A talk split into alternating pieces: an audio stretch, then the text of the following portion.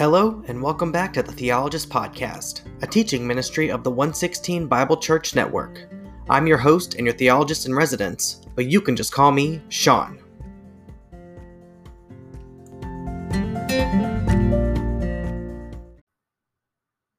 And Jesus came up and spoke to them, that is, the disciples, saying, All authority has been given to me in heaven and on earth. Go therefore and make disciples of all the nations, baptizing them in the name of the Father, and the mm. Son, and the Holy Spirit, teaching them to observe all that I commanded you. And lo, I am with you always, even to the end of the age. Matthew 28 18 through 20. Hello, and welcome back to the Theologyst Podcast. I'm Sean, and I am happy to have you here today. As you can probably guess, from the passage we read, which sounds familiar because we read it last week when we talked about evangelism. And this week, we're talking about discipleship. But first, I have a couple things I need to cover. Number one is unfortunately a retraction. That's right, I made a mistake. Uh, two weeks ago, uh, on the episode about Anselm of Canterbury, I said that his work, Proslogion, if you remember, that was the work in which he laid out the ontological argument, or previously known as Anselm's argument for the existence of God. I said proslogion meant first things. Well, I was thinking of another word when I said that, because as a matter of fact, proslogion does not mean first things. I was thinking of prolegomena, which does mean first things. what proslogion actually means is discourse. Um, which is actually in sharp in uh, distinction or in contrast to his previous work, which was called monologion, which means monologue. So, discourse is what proslogion actually means. I apologize. Please do forgive me.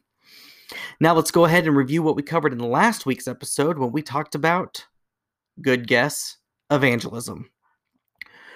Uh, and something I want to talk about real quick about evangelism is that remember we talked about the the origin of the term. Uh, we talked about what evangelism is. We talked a little bit about what evangelism is not. We talked about what evangelism looks like, different types of evangelism. Uh, we had pri- uh, private or personal evangelism. Remember, that was the one on ones um, and small groups um, with people you already know. And then we talked about public evangelism, which looks like street preaching or Christian publications or even a podcast. Um, and at the end, I briefly talked about what evangelism is not when I said evangelism is not good works. Here's what I'm afraid you heard I'm afraid you heard that good works or good deeds aren't important or that we shouldn't do them. That is not what I meant. What I meant was good deeds are important, but as important as they are, they are not evangelism. So essentially, all I was getting at was that good works and evangelism are not synonymous, they are not one and the same. You can't substitute one for the other because they aren't identical, they don't share an identity. And uh, if you remember, I gave the burning building example, where if you were running into a burning building and you saved 100 people from the fire, you haven't evangelized to them. I am not saying that saving people from a burning building is bad. All I meant was saving people from a burning building, as great as that is, is not evangelism. It is not sharing with them the gospel of Jesus Christ. Um, in fact, we here at the Theologyst Podcast um, and at the 116 Bible Church Network, we affirm doing good deeds. Uh, in fact, we agree with Martin Luther, um, who says that God does not need your good deeds, but your neighbor does. Uh, good deeds are important. Uh, good deeds often should accompany evangelism whenever possible, but good deeds cannot and should never try to replace evangelism. So, going over to third world countries and building schools and digging wells, those are good things. Those are things we should do, but they are not evangelism. So, we should do those things along with evangelism. But we should never do those things. We should never do good deeds in place of evangelism. So please, again, forgive me if I gave you the wrong idea about my view of good deeds. Good deeds are good. That's why they're called good deeds. And good deeds should be done, but good deeds are not salvific. They do not bring about salvation, and good deeds by themselves don't spread the gospel. But they need the words, they need the actual proclamation and preaching of the person and work of Jesus Christ. So that's two things I felt I needed to apologize for. I ask that you would forgive me and uh, that we can come to an understanding of what it is we actually believe and teach here at the Theologyst Podcast. Now let's go ahead and dive right into today's episode or this week's episode where we're talking about discipleship. Uh, and today we're going to talk we're going to dis- we're to discuss three aspects of discipleship. There are many, um, but I'm trying to keep this as uh, as broad as possible so we can cover a lot in the little bit of time that we have each week. So today we're going to talk about what discipleship is. We're talking about what discipleship looks like. And we're talking about why we do discipleship. So if you don't mind, let's go ahead and jump right on in. First off, discipleship. What is it? Well, discipleship, which is a comes from the root word disciple, is actually a translation of a Greek word, uh, mathetes, mathetes, uh, which is a Greek word that means pupil or apprentice or adherent. And I don't mean something sticky uh, that sticks two things together. I mean somebody who adheres to or closely follows a teacher or a set of teachings. Uh, we actually get the English name Matthew from this Greek word, mathetes, um, which is what uh, Levi, the tax collector, in in the in the Bible, in the New Testament, uh, what he refers to himself as uh, when he's writing the gospel according to Matthew. He doesn't say the gospel according to Levi, he says the gospel according to Matthew, referring to himself as a as a learner, a pupil, an apprentice of Jesus Christ. Uh, to be more specific, um, to, to get a little more long winded in our definition of mathetes or disciple, um, it means one who engages in learning through the instruction from another. Or to put to put a much finer point on it, one who is rather constantly associated with someone who has a pedagogical reputation or a particular set of views. Uh, that pretty much describes uh, what we see in the pages of the New Testament when we're talking about Jesus and his disciples. Uh, but the actual word disciple um, is a transliteration of a Latin word, discipulus or discipulus, uh, which simply means learner. Um, and this is not to be confused with uh, the more modern English word student. Um, when we think of a student, we think of somebody who receives information from a teacher or instructor.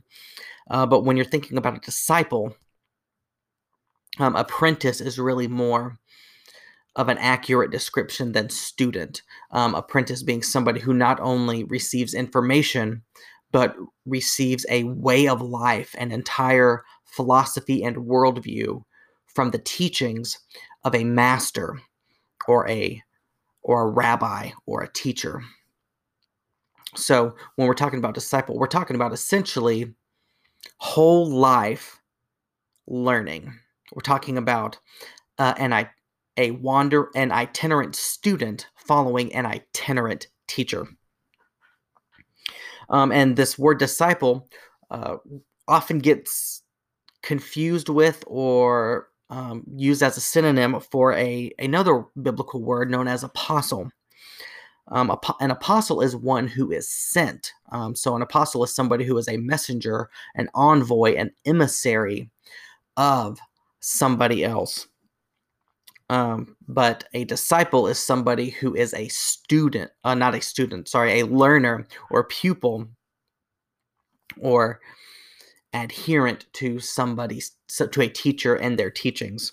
Um, the the apostle, the biblical apostles, um, belong to an office, the apostleship, um, that is actually now closed. There are no current day apostles. Um, they don't exist anymore. The apostles, all of them, are now uh, locally located uh, in heaven, um, waiting to.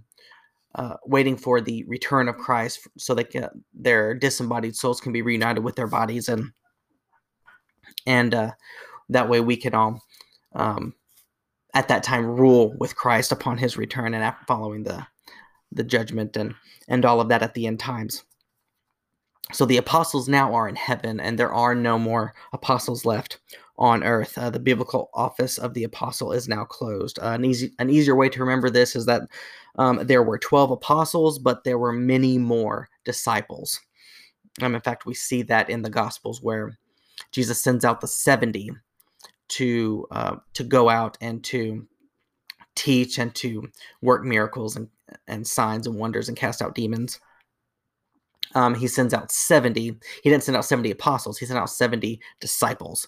Uh, the apostles may have been part of that number, um, but they weren't all apostles. Um, so uh, discipleship is um, follow is uh, following and imitating Christ. So a disciple is a follower and an imitator of Christ. Um, and discipleship is making the process of making followers and imitators of Christ. So this is a this is a broad definition of discipleship. Um, it is the process by which by which people are raised in the faith, are raised in holiness, grow in holiness and love and faith and, no- and the knowledge of Jesus Christ by the power and the presence of the Holy Spirit upon us. And that is what discipleship is. Now, what does discipleship look like? Well, discipleship starts with, obviously, evangelism, the topic we covered last week. Um, evangelism is going out and proclaiming the gospel with the goal of not merely making converts, but making disciples. Make not just getting more numbers into the Christian religion, but actually making dedicated and committed followers of Jesus Christ. That is discipleship. It does not stop, it does not end with making converts. In fact, where evangelism ends at the point of conversion, discipleship immediately begins. So, what was started in evangelism continues with discipleship. But what does discipleship look like? Well, discipleship it looks like intentional, Christ-centered, gospel focused relationships. Discipleship looks like walking through prayer together. Discipleship looks like walking through the Word together. And discipleship looks like walking through life together. In short, discipleship looks like Christ. And as a as a redeemed people, as a fallen and sinful, as fallen and sinful human beings who have been purchased by Christ, growing in our Christ likeness, and doing so within the context of community, specifically the community known as the church. That is disciple that's what discipleship looks like. That is discipleship.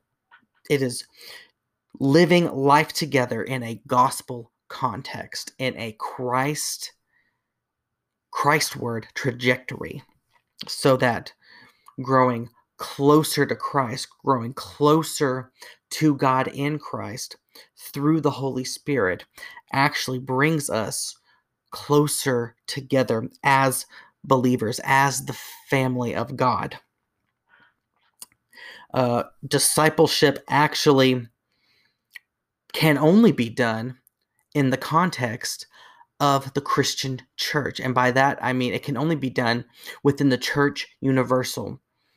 Discipleship, Christian discipleship, does not take place outside of the universal church. The, dis- the discipler and the disciplee, or the disciple, so the kind of the mentor and the mentee, both must be born again Christians. They cannot be outside of Christ and have Christian discipleship.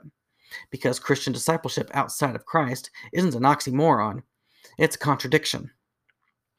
For discipleship, true biblical discipleship to take place, both must be Christian. You cannot attach yourself to somebody of a different faith or worldview or religion or non religion and call it biblical discipleship because you're not growing in Christ likeness. You can't be. Or you're not raising, at, if you are that person outside of the faith or outside of outside of Christianity, you're not leading somebody in Christ likeness. That's not the way it works. Uh, quite the contrary. You would, um, in such a in such an unbiblical model, there rather than a growing towards Christ, there would actually be a falling, a further falling away from Christ. God forbid a hardening or any such thing. So it must start with evangelism. And then after conversion, after that moment of justification, wherein wherein somebody is made a Christian, brought into the family of God, that's when discipleship starts. And that can only be done in the context of a relationship in which both or all parties are genuine Christian. So it has to be done in the context of the universal church. It should be done in the context of the local church. The local body is a place where disciples of Christ gather together and where they come alongside one another and they push one another, spur one another on to holiness. So, in the local congregation, there is a growing in holiness, a growing towards Christ together, where those who are more mature in the faith lead those who are less mature in the faith, and where those who maybe are more zealous have more enthusiasm for the faith can can stir up those who maybe are going through a a rather down period or during a time when they don't feel quite so on fire for the Lord. This is so the local church is where discipleship truly happens, but discipleship can also happen cross congregationally or across different Christian congregations. It can be uh, discipleship happens in the context of the household, of the family, of personal friendships. Uh, it can happen even in even in the business world, where uh, where individuals may not necessarily go to the same local church body or belong to the same congregation. Discipleship can happen there also. Uh, in fact, I would encourage those um, for those of you who may be pastors or maybe leaders in your church. Perhaps you can't you can't be discipled by somebody else in your congregation, um, but in that in those instances, look outside of your congregation for for those you trust who can um, who you trust to to lead you and to hold you accountable and to help you grow in Christ likeness. But ideally, it does happen in the context of the local church, and it and that happens through preaching, through teaching, through, like we mentioned earlier, praying together, walking through the Word together, and just living life together. Um, a lot of good things happen in the context of discipleship. Um, and now let's talk about why we do discipleship. What what's why do we bother with this? Why why not simply stop at evangelism, um, get our converts, add their names to our scorecard or the roster, and move on. Uh, well, because we've actually been designed for this discipleship relationship. We actually we look to we look to the beginning of scripture where God made man in his own image and we see that God that the image of God that God exists in a community as three persons in one Godhead. So we have being having been made in the image of God, we are therefore designed to exist, to live, to thrive in community. We are not designed to to thrive or to even exist in in sol in uh in an isolated state and and solitary and essentially solitary confinement. We're not designed that way.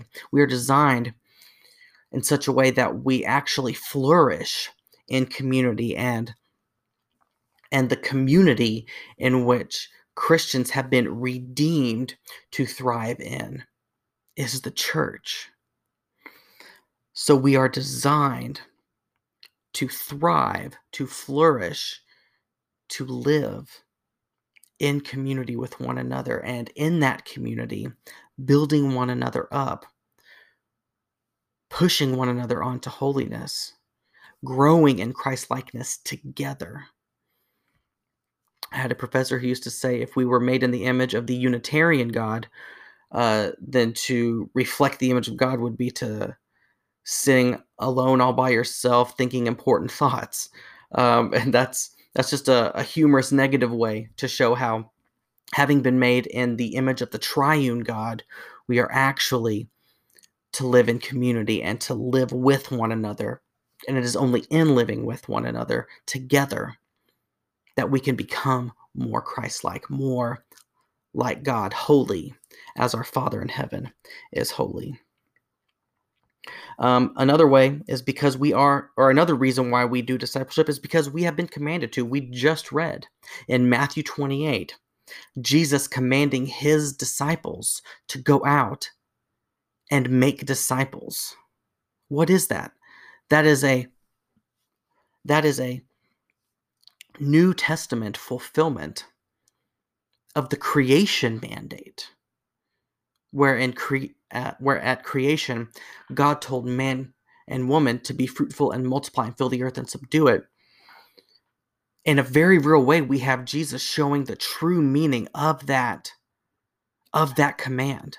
Not to not just multiply physically and to fill the earth and subdue it, but to go out and to preach the gospel and to multiply spiritually and to fill the earth and to subdue the earth under the gospel, under the lordship of Jesus Christ.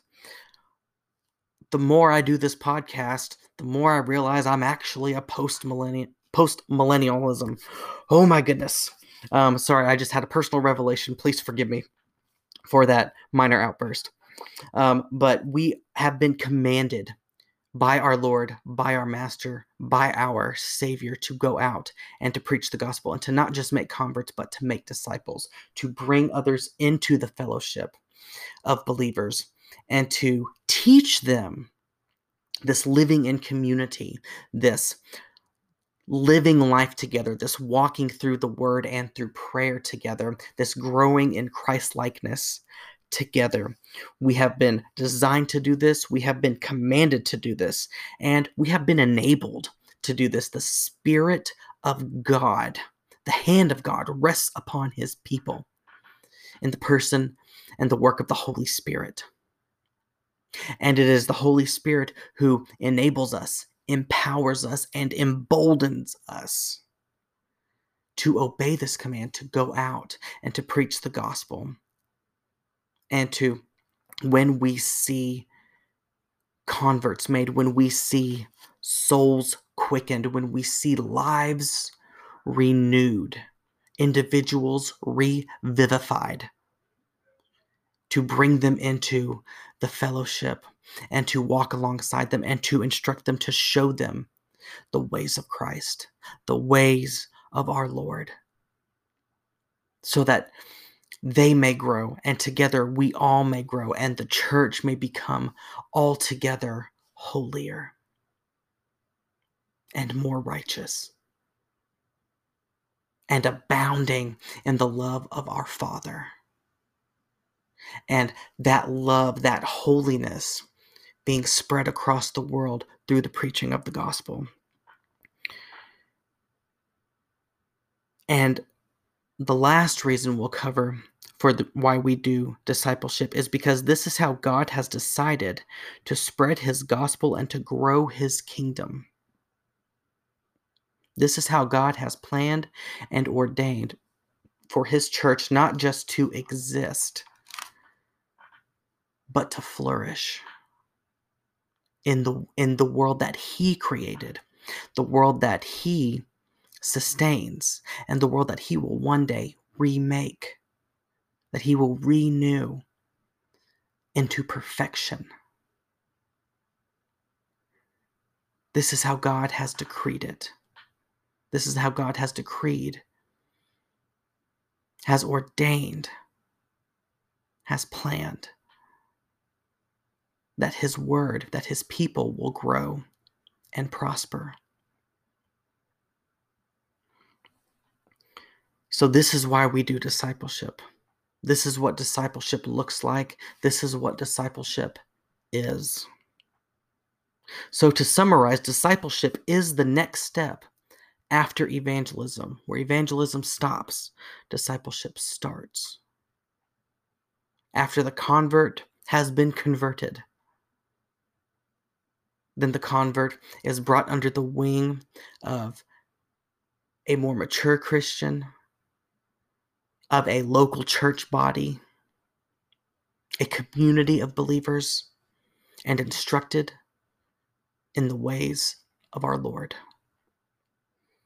Discipleship is the vehicle of sanctification that follows justification. Discipleship is the main method by which Christians are sanctified or made more holy, made more like Christ after having been justified or after salvation has been brought to them as an individual. Discipleship is the process of learning more of and becoming more like Jesus. It is also the process by which followers and imitators of Christ are made. Discipleship starts with evangelism and ends with increased holiness. Discipleship is intentional, Christ centered relationships happening only exclusively within the universal church, ideally within the context of the local church but also can be done within the context of households, families, friendships, and across other congregations or even Bible believing Christian denominations. Discipleship is how we are designed, commanded, and enabled to live by the Godhead, designed by the Father, commanded by the Son, and enabled by the Spirit. That, my friends, that, dear listeners, that, precious saints of God, is discipleship. And it is important. Not merely because that it has been commanded by God that this is to happen, but because to live contrary to that is to fail to fulfill our design. It is to fail to fulfill our Lord's command and our own personal design, the way in which we have been created. So, discipleship is clearly important. Discipleship is not just how the church grows, but is how the church thrives and flourishes. And success doesn't always look like numbers. Remember from the first episode, biblical success is gospel faithfulness. That's how we define success is by faithfulness to the gospel message, not in what our results look like because God has promised that results the end result is a world full of his people and a new heaven and a new earth who are made the most like Christ that a created being can possibly be made to.